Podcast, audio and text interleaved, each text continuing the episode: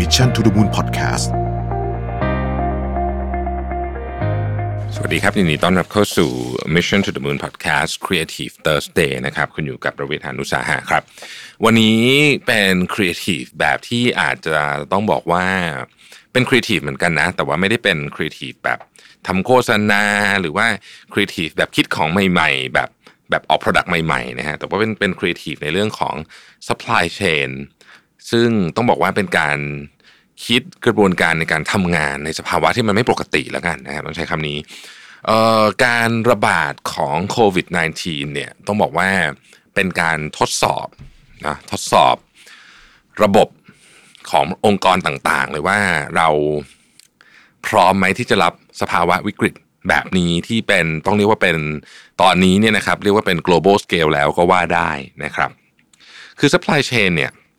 โดยปกติถ้ามันไม่มีอะไรเนี่ยนะครับ เรามีเหมือนกับสมมติฐานนะว่ามันเป็นค่อนข้างจะเกือบเกือบจะ free free flow ก็คือคุณเอาของจากที่ที่ถูกที่สุดคุณภาพที่ถูกที่สุดหมายถึงว่า คุณภาพผ่านราคาได้นะครับอาจจะอยู่โรงงานอยู่ที่จีนอยู่ที่เอเชียใต้หรือที่ไหนก็แล้วแต่เนี่ยเราก็เอาเข้ามานะฮะเป็นอยู่ในเรื่องของการผลิตอะไรแบบนี้นะครับ ซึ่ง หรือหรือแม้แต่ว่าวัสดุเนาะเช่น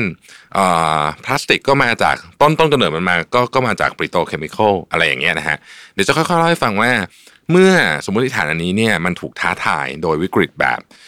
โควิด -19 เนี่ยเราจะทำยังไงบ้างนะครับ วันนี้ผมเอาบทความล่าสุดเลยนะฮะใน Harvard Business Review พาร์ทที่เป็น operations management ชื่อ prepare your supply chain for coronavirus นะครับซึ่งก็เขียนโดย Deputy Director นะฮะของ MIT Center of Transportation and Logistics James Rice นะครับอะล่ะก็อย่างที่เราทราบกันดีอยู่แล้วนะฮะว่าตอนนี้เนี่ยเอ่อ supply chain ตอนนี้เริ่มมีปัญหาแล้วนะครับจริงๆต้องบอกว่ามีปัญหามาสักระยะหนึ่งแล้วตอนเราเริ่มเห็นผลชัดเจนว่าของเนี่ยมันเริ่มขาด คือก่อนหน้านี้เนี่ยอาจจะยังมีของให้ใช้อยู่ เพราะว่าเรามีสต็อกอยู่ หรือว่า supplier ของเรามีสต็อกอยู่นะฮะสต็อก raw mat สต็อกอะไรก็แล้วแต่เนี่ยนะครับ แต่ตอนเนี้มันเริ่มเห็นแล้วว่า เอ้ย อาจจะขาดนะครับ ทีนี้คำว่า supply chain มันไม่ใช่แค่ของอย่างเดียวนะฮะมันต้องมาดูภาพใหญ่กว่านั้นด้วยนะครับ ก็วันนี้มาชวนคุยกันนะฮะเขาก็มีหัวข้อนะครับว่า เราควรจะต้องทำอะไรบ้างนะครับ แล้วก็ควรจะดีไซน์การการตอบโต้กับปัญหานี้ยังไงดีใช้คำนี้กันนะครับ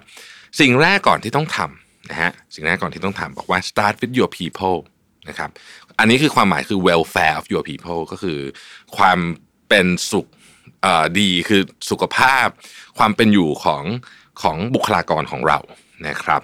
เขายกตัวอย่างเคสหนึ่งว่าตอนปี 2005 เนี่ยมีเฮอริเคนคาทรีนาทุกคนคงจำได้นะฮะสร้างความเสียหายแบบมหาศาลเลยนะครับ ที่สหรัฐอเมริกานะฮะซึ่งตอนนั้นเนี่ยคนจำนวนมาก ไม่มีที่อยู่เลยแหละนะฮะคือคือคือบ้านพังอะไรแบบใหญ่โตมากเนี่ยนะครับ บริษัทอย่าง P&G เนี่ยนะฮะก็ก็ถึงถึงขั้นว่าต้องสร้าง employee village เลยนะครับ คือไปสร้างบ้านแบบที่เป็นบ้านพักชั่วคราวให้กับพนักงงานในพื้นที่ที่ไม่เสี่ยงนะครับแล้วก็มี อาหารมีอะไรพวกนี้ไว้ให้ให้คนทำงานได้เพราะอันนั้นมันคือวิกฤตที่กระทบไปที่ตัวที่อยู่จริงๆนะครับอันนี้ก็เป็นวิธีการหนึ่งซึ่งแน่นอนว่าองค์กรขนาดใหญ่เนี่ยก็ก็ก็ทำได้นะครับ แต่เราก็อาจจะทำเล็กลงมากว่านั้นก็ได้นะครับ อย่างในกรณีของโคโรนาเอ่อโควิด -19 เนี่ยก็อาจจะเป็นเรื่องของการเตรียมการว่าเราจะสามารถออกแบบระบบการทำงานให้คนทำงานที่บ้านยังไงได้สะดวกที่สุดนะครับ อะไรอย่างนี้เป็นต้น หรือว่าการจัดหาหน้ากากแล้วก็เจลล้างมือนะฮะอย่างนี้ผมก็โอ้โหนี่ก็คือผม ผมกับเอ่อน้อง HR นี่ก็คือไปหาหน้ากากกับเจลมาจนจนสำเร็จนะฮะตอนนี้ก็มีมีแจกให้ทุกท่านก็ก็ขอความร่วมมือพนักงานทุกคนให้หยิบวันละชิ้นนะครับวันละหน้ากากวันละชิ้นนะฮะแล้วก็เจลล้างมือเราก็สั่งมาแล้วก็จะดิสทริบิวไปแจกอะไรพวกนี้เล็กๆน้อยๆนะครับ ก็ทำให้เอ่ออย่างก็พยายามดูแลสุขภาพของของพนักงานนะครับและแน่นอนว่า ใครที่เดินทางไปในประเทศที่เสี่ยงนะฮะทางบริษัทก็ต้องจริงจังกับเรื่องนี้นะครับ ต้องให้กักตัวอยู่บ้านจริง ๆ อยู่บ้านนะครับไม่ใช่ว่ากักตัวแต่ว่าออกไปเที่ยวอย่างเงี้ยก็ไม่ได้นะฮะก็ต้องจริงจังกับเรื่องนี้คือซีเรียสอะก็ต้องซีเรียสว่าเรื่องเรื่อง welfare ของของพนักงานของเราเนี่ยมันเกี่ยวกระทบกับคนอื่นด้วยนะครับ อันที่สองเขาบอกว่า maintain healthy um, uh, skepticism นะครับ อันนี้คือเป็นเรื่องของข่าวนะฮะ คือเขาบอกว่าบริษัทเนี่ยก็ควรจะมีการสื่อสารนะฮะเรื่องเอ่อเกี่ยวกับวิกฤตที่เกิดขึ้นเนี่ยกับพนักงานอย่างอย่างมีเรียกว่ามีอะไรอะมีมีสตินะฮะต้องระวัง fake news ระวังอะไรพวกนี้เพราะว่าเอ่อ information ที่ถูกต้องในสถานการณ์วิกฤตแบบนี้เนี่ยบางทีมันมันมันหายากอะ่ะคือคือคนมันตื่นตระหนกอะนะฮะมันก็จะมีข่าวอะไรที่ที่เป็นข่าวปลอมข่าวอะไรออกมาก็มีเยอะนะครับ อันที่สามบอกว่า run outage scenario to assess the possibility of unforeseen impacts นะครับเขาบอกว่าอันเนี้ยให้คิดเลยว่าถ้ามันรุนแรงที่สุดนะฮะมันจะเอ่อเราจะเราจะบริหารบริษัทได้อย่างไร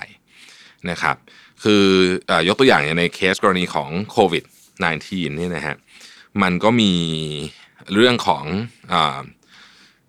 วัตถุดิบหรือว่าชิ้นส่วนที่มาจากประเทศจีน นะครับเป็นต้นนะครับ อันเนี้ยเราต้องคิดเลยว่าถ้าสมมติว่าโรงงานเขาเปิดมาแล้วเขาโอเปเรตที่ capacity ได้แค่ 25%ของเดิม เราจะทำยังไงดีนะครับเขายกตัวอย่างว่ากลับมาที่เฮอริเคนเอ่อคาทิเอ่อคาทิน่าอีกทีหนึ่งนะครับ ก็เขาบอกตอนนั้นเนี่ยมันมันมีเหตุการณ์ช่วงคือเฮอริเคนคาทรีนาเนี่ยมันไปในพื้นที่เอ่อตะวันตะวันออกเฉียงใต้นะครับ ของสหรัฐอลุยเซียนาแถวนั้นนะฮะ ซึ่งซึ่งมันมีที่ขุดแหล่งขุดเจาะน้ำมันอยู่เยอะนะฮะท่านขุดเจาะน้ำมันอยู่เยอะนะครับเอ่อถ้าเราถามบ้าบริษัทเราอาจจะไม่ได้เกี่ยวอะไรตรงๆกับท่านขุดเจาะน้ำมันนะฮะแต่ปรากฏว่าหลังจากที่เฮอริเคนคาทรีนาจบไปนะครับผ่านไป 6 เดือนนะหเดือนเลยนะครับ บริษัทที่ทำพวก consumer packaging ทั้งหลายนะครับเออเนี่ยแหละ P&G Unilever หรือบริษัทเครื่องสำอางอย่างเราๆเนี่ยนะฮะก็ไปเจอปัญหาไปเจอปัญหาที่ไม่เคยคาดมาก่อนเลยก็คือว่า ไอของที่มันเป็นที่มันต้องเอามาทำแพ็กเกจนะครับมันมาจากปิโตรเลียมเบสพวกพลาสติก พวกอะไรพวกนี้ใช่ไหมฮะมันขาดฮะแต่มันไม่ได้ขาดตอนมีวิกฤตนะมันขาด 6 เดือนหลังจากนั้นนะฮะหลายบริษัทก็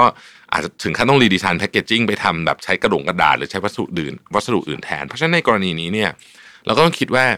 วันนี้ยังไม่ขาด อย่างที่บอกมันยังมีสต็อกอยู่เอาแต่หกเดือนข้างหน้าเป็นยังไงนะฮะก็ต้องคิดแบบนั้นไปเลย worst case scenario ไปเลย หรือว่าถ้าเกิดว่า ไวรัสมัน สมมุติตอนนี้มันเริ่มสถานการณ์ในจีนเริ่มดีขึ้นแล้วเนี่ยแต่ถ้าเกิดว่ามันกลับมาอีกนี่จะทำยังไงนะฮะอีกอันนึงเขาบอกว่าควรจะมีองค์กรขนาดใหญ่เนี่ยควรจะมีสิ่งที่เรียกว่า emergency operations center นะครับหรือ EOC เนี่ยนะฮะซึ่ง EOC ปกติ องค์กรจะมีอยู่ในระดับ corporate คือเป็นที่ที่ตัว ที่ตัว corporate เลยนะก็คือแผนขององค์กรใหญ่ แต่บางทีเนี่ย EOC เนี่ยบางทีต้องไปทำที่ระดับโรงงานด้วย คือโรงงานสมมุติว่าบริษัทใหญ่ก็มีโรงงานหลายที่ใช่ไหมครับ EOC ของแต่ละที่เนื่องด้วยว่ามันตั้งอยู่ในพื้นที่ที่แตกต่างกันไปเนี่ยมันควรจะมีแผนแยกของตัวเอง หรือมีศูนย์ไอ emergency operation center เนี่ยแยกของตัวเองไปเลยนะครับ อันนี้ก็คือการรับมือเบื้องต้นนะฮะตอบ พอพอรับมือร้องต้นเสร็จแล้วเนี่ยขั้นต่อไปนะฮะขั้นต่อไปก็คือว่าเราต้องเตรียมแผนการเพราะเดี๋ยวเรื่องแบบนี้ก็จะมีขึ้นอีกนะฮะเรื่องแบบนี้ก็มันก็จะอาจจะเกิดขึ้นอีกในอนาคตจะเป็นอะไรก็ไม่รู้เนี่ยนะครับ ถ้าเราเตรียมการไว้ก่อนนะฮะผลกระทบกับเราก็จะน้อย เตรียมการยังไง ในหัวข้อที่เกี่ยวข้องกับ supply chain นะครับ อันที่หนึ่งเขาบอกว่า know all your supplier นะฮะซึ่ง ความหมายอันนี้ไม่ได้หมายความว่ารู้ว่า supplier ของคุณคือใครเพราะคุณรู้อยู่แล้วคุณซื้อของจากเขาอยู่ แต่คำว่ารู้จริงๆเนี่ยหมายถึงว่ารู้จริง ๆ ว่าเขามี capacity เท่าไหร่นะครับแล้วอะไรคือจุด critical ที่ทำให้ capacity เขาตกลงไป อะไรคือปัจจัยเสี่ยงของเขานะฮะเขาบอกว่าอย่างตอนปี 2011เนี่ยนะครับมีเหตุการณ์แผ่นดินไหวที่ญี่ปุ่นนะเราจำได้เนาะที่เซนไดนะครับใหญ่เออเป็นแผ่นดินไหวแบบใหญ่มโหฬารเลยตอนนั้นเนี่ยนะครับก็สร้างความเสียหายอย่างมากเลยเนี่ยนะครับ เอ่อคนที่ไม่ไม่ไม่รู้ว่าตัว upstream supplier ก็คือที่เราซื้อที่เราซื้อของมันไม่ไม่รู้จัก upstream supplier ไม่ไม่เข้าใจว่า capacity ของเขาเนี่ยกระทบขนาดไหนเนี่ยนะฮะโดนหนักกว่าคนที่เหมือนกับรู้ว่าว่า upstream supplier ของเขาเนี่ยเตรียมแผนไว้ได้ขนาดไหนนะครับ คือถ้ามาคิดทีหลังเนี่ย บางทีมันไม่ทันแล้ว นะคือมาเหตุการณ์เกิดขึ้นแล้วมันไม่ทันเพราะฉะนั้นตอนนี้ครั้งนี้ก็เป็นโอกาสที่ดีที่เราจะเริ่มวางแผนกับกับการเข้าใจและรู้จัก upstream supplier และเข้าใจว่าจุดที่เป็นจุดเสี่ยงของเขาอยู่ตรงไหนด้วยนะครับ อันที่สองนะครับบอกว่าเเข้าใจจุด critical หรือจุดเสี่ยงของเรานะครับ ว่าตรงไหนเป็นจุดที่เสี่ยงที่สุดแล้วเราจะปิดความเสี่ยงนั้นยังไงนะครับ ยกตัวอย่างเรื่องเดิมครับก็คือเรื่องแผ่นดินไหวที่เซนไดนะฮะ ตอนนั้นเนี่ยมันมีโรงงานของฮิตาชิ ซึ่งอยู่ในเขตนั้นด้วยนะครับ โรงงานนี้มีความสัมพันธ์อะไรคือ โรงงานฮิตาชิโรงงานนี้เนี่ยนะฮะผลิตเอ่อ air flow sensor นะครับก็คือตัวเซนเซอร์ที่วัดอากาศเข้าเนี่ยนะครับ ที่เป็นอุปกรณ์ที่แบบซูเปอร์สำคัญเลยนะฮะของอุตสาหกรรมรถยนต์นะฮะฮิตาชิเนี่ยผลิต 60%ของของโลกของ global supply นะฮะคือ อยู่ดีๆ พูดง่ายๆคือพอแผ่นดินไหวปุ๊บเนี่ยไอ air flow sensor เนี่ยช็อตเลยนะฮะแล้วแล้วเนื่องจากเขาผลิต 60%เพราะฉะนั้นมันไม่ได้ short นี่นี่มัน shortไปทั่วโลกหมดเลยนะครับ ก็ก็เลยโอ้โหคราวนี้ก็ก็วุ่นวายไปกันไปหมดเลยนะฮะหรืออย่างในกรณีของโควิด -19 เนี่ยเราก็ได้ได้ได้อ่านข่าวว่า Apple เนี่ยก็โดนหนักมาก เพราะว่ามี Apple เนี่ยใช้ชิ้นส่วนนะฮะ ที่ผลิตจากในจีนเยอะอย่างเงี้ยนะฮะคือถ้าเกิดเราเข้าใจเรื่องพวกนี้เนี่ยเราก็จะได้รู้ว่า เออ ถ้าเกิดโหโรงงานมีโรงงานหนึ่งที่สำคัญมากต่อเราเนี่ยเออแล้วก็เขาก็ยึดครองการผลิตเอ่อยึดยึดยึดครองอะไรอะกำลังการผลิต 60%ของโลกเนี่ยแล้วเขาตั้งอยู่ที่ที่เดียวเนี่ยนะฮะแล้วเกิดมันแผ่นดินไหวขึ้นมาแบบนี้เราทำไงก็ต้องมานั่งคิดกันนะฮะเอ่ออีกอันนึงเรียกว่ามี business continuity plan นะฮะ business continuity plan ก็คือว่าเอ่อ เราเรื่องของการขนส่งนะฮะเรื่องของการสื่อสาร เรื่องอะไรพวกนี้เนี่ยที่ที่ไม่ได้เกี่ยวกับ supply chain ตรงๆ แล้วเนี่ยนะครับ เราทำไงนะฮะยกตัวอย่างเช่นสมมติว่านะครับ สมมติว่ามันเกิดเอาไงอะไรดีอะสมมตินะสมมตินะ ระบบอินเทอร์เน็ตล่มทั้งกรุงเทพเนี่ยหรือทั้งเมืองประเทศไทยเนี่ยโอ้สมมตินะฮะทำไงดี แล้วว่ามีโอกาสจะเกิดขึ้นไหมก็ต้องถามตัวเองอย่างนั้นนะครับ แล้วก็สุดท้ายครับก็คือว่าเราก็ต้องวางแผนให้กับคนของเราด้วยว่า ในกรณีที่เกิด emergency แบบนี้เนี่ยเราจะทำยังไงนะฮะครั้งนี้จะเป็นครั้งครั้งที่อาจจะเรียกว่าเป็นเป็นโอกาสแล้วกันที่เราจะได้นั่งคิดกันจริง ๆ จังเลยว่า เออเฮ้ยถ้าเกิดมันมีปัญหาแบบนี้อีกในอนาคตเนี่ยเราจะดีไซน์รีสปอนส์ยังไงดีนะครับ สุดท้ายเขาก็บอกว่าเมื่อเมื่อทุกอย่างมันมันมันผ่านไปแล้วเนี่ย แก้ปัญหาเฉพาะหน้าไปแล้วเนี่ย คราวนี้เนี่ยอาจจะต้องถึงเวลาที่มานั่งคิดว่า supply chain เดิมของเราที่เราใช้อยู่เนี่ยมันมันมีประสิทธิภาพขนาดไหนนะครับ คือในรายงานฉบับนี้เขาบอกว่าไอ้สมมติฐานที่ว่าเอ่อ material ทุกอย่างเนี่ยมันซื้อจากที่ไหนก็ได้เป็น free flow ทั่วโลกนะฮะจะไปซอร์สจากที่ไหนก็ได้เอ่ออาจจะไม่จริงอีกต่อไป สมมติฐานนี้มีมานานนะฮะ จากตั้งแต่ที่เรามีโลกาภิวัตน์เนี่ยเราก็แบบเราอยากซื้อเอาของประเทศนี้ถูกแล้วก็ซื้อมาจากตรงนี้อะไรเงี้ยอาจจะไม่อาจจะไม่จริงอีกต่อไปแล้วนะฮะยกตัวอย่างเช่นความตึงเครียดระหว่างสหรัฐกับจีนก่อนหน้านี้นะฮะเรื่องของสงครามการค้าเนี่ยก็อาจจะแบบโอ้เฮ้ยจะไปพึ่งที่เดียวก็อาจจะไม่ได้แล้วนะครับ Brexit เอ่ยนะฮะอะไรต่างๆเหล่านี้เนี่ยการซอร์ซิ่งของเราก็อาจจะต้องเริ่มคิดใหม่ว่า เอ๊ะ เราจะต้องเปลี่ยนวิธีซอร์สหรือเปล่า นะครับ แล้วก็คำถามที่ที่น่าสนใจกว่านั้นก็คือว่าเราเราเราพูดคำว่า second source กันตลอดเวลา คือทุกบริษัทมีหมดอะ second source เนี่ยนะฮะ second source third source ด้วยซ้ำก็คือว่าคุณมี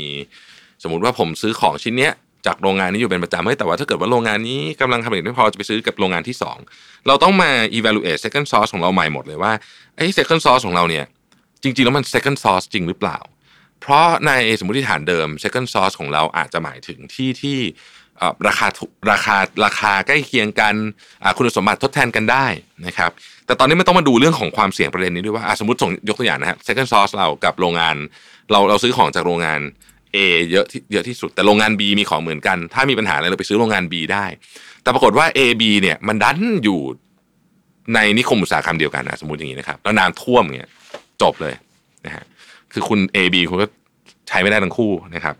ก็เจ๊งเลยคราวนี้นะฮะดังนั้นก็เลยต้องมาคิดกันว่าคำว่า second source เนี่ยอีกหนึ่งปัจจัยที่สำคัญมากก็คือ ความเสี่ยงเรื่องไอ้แบบเนี้ย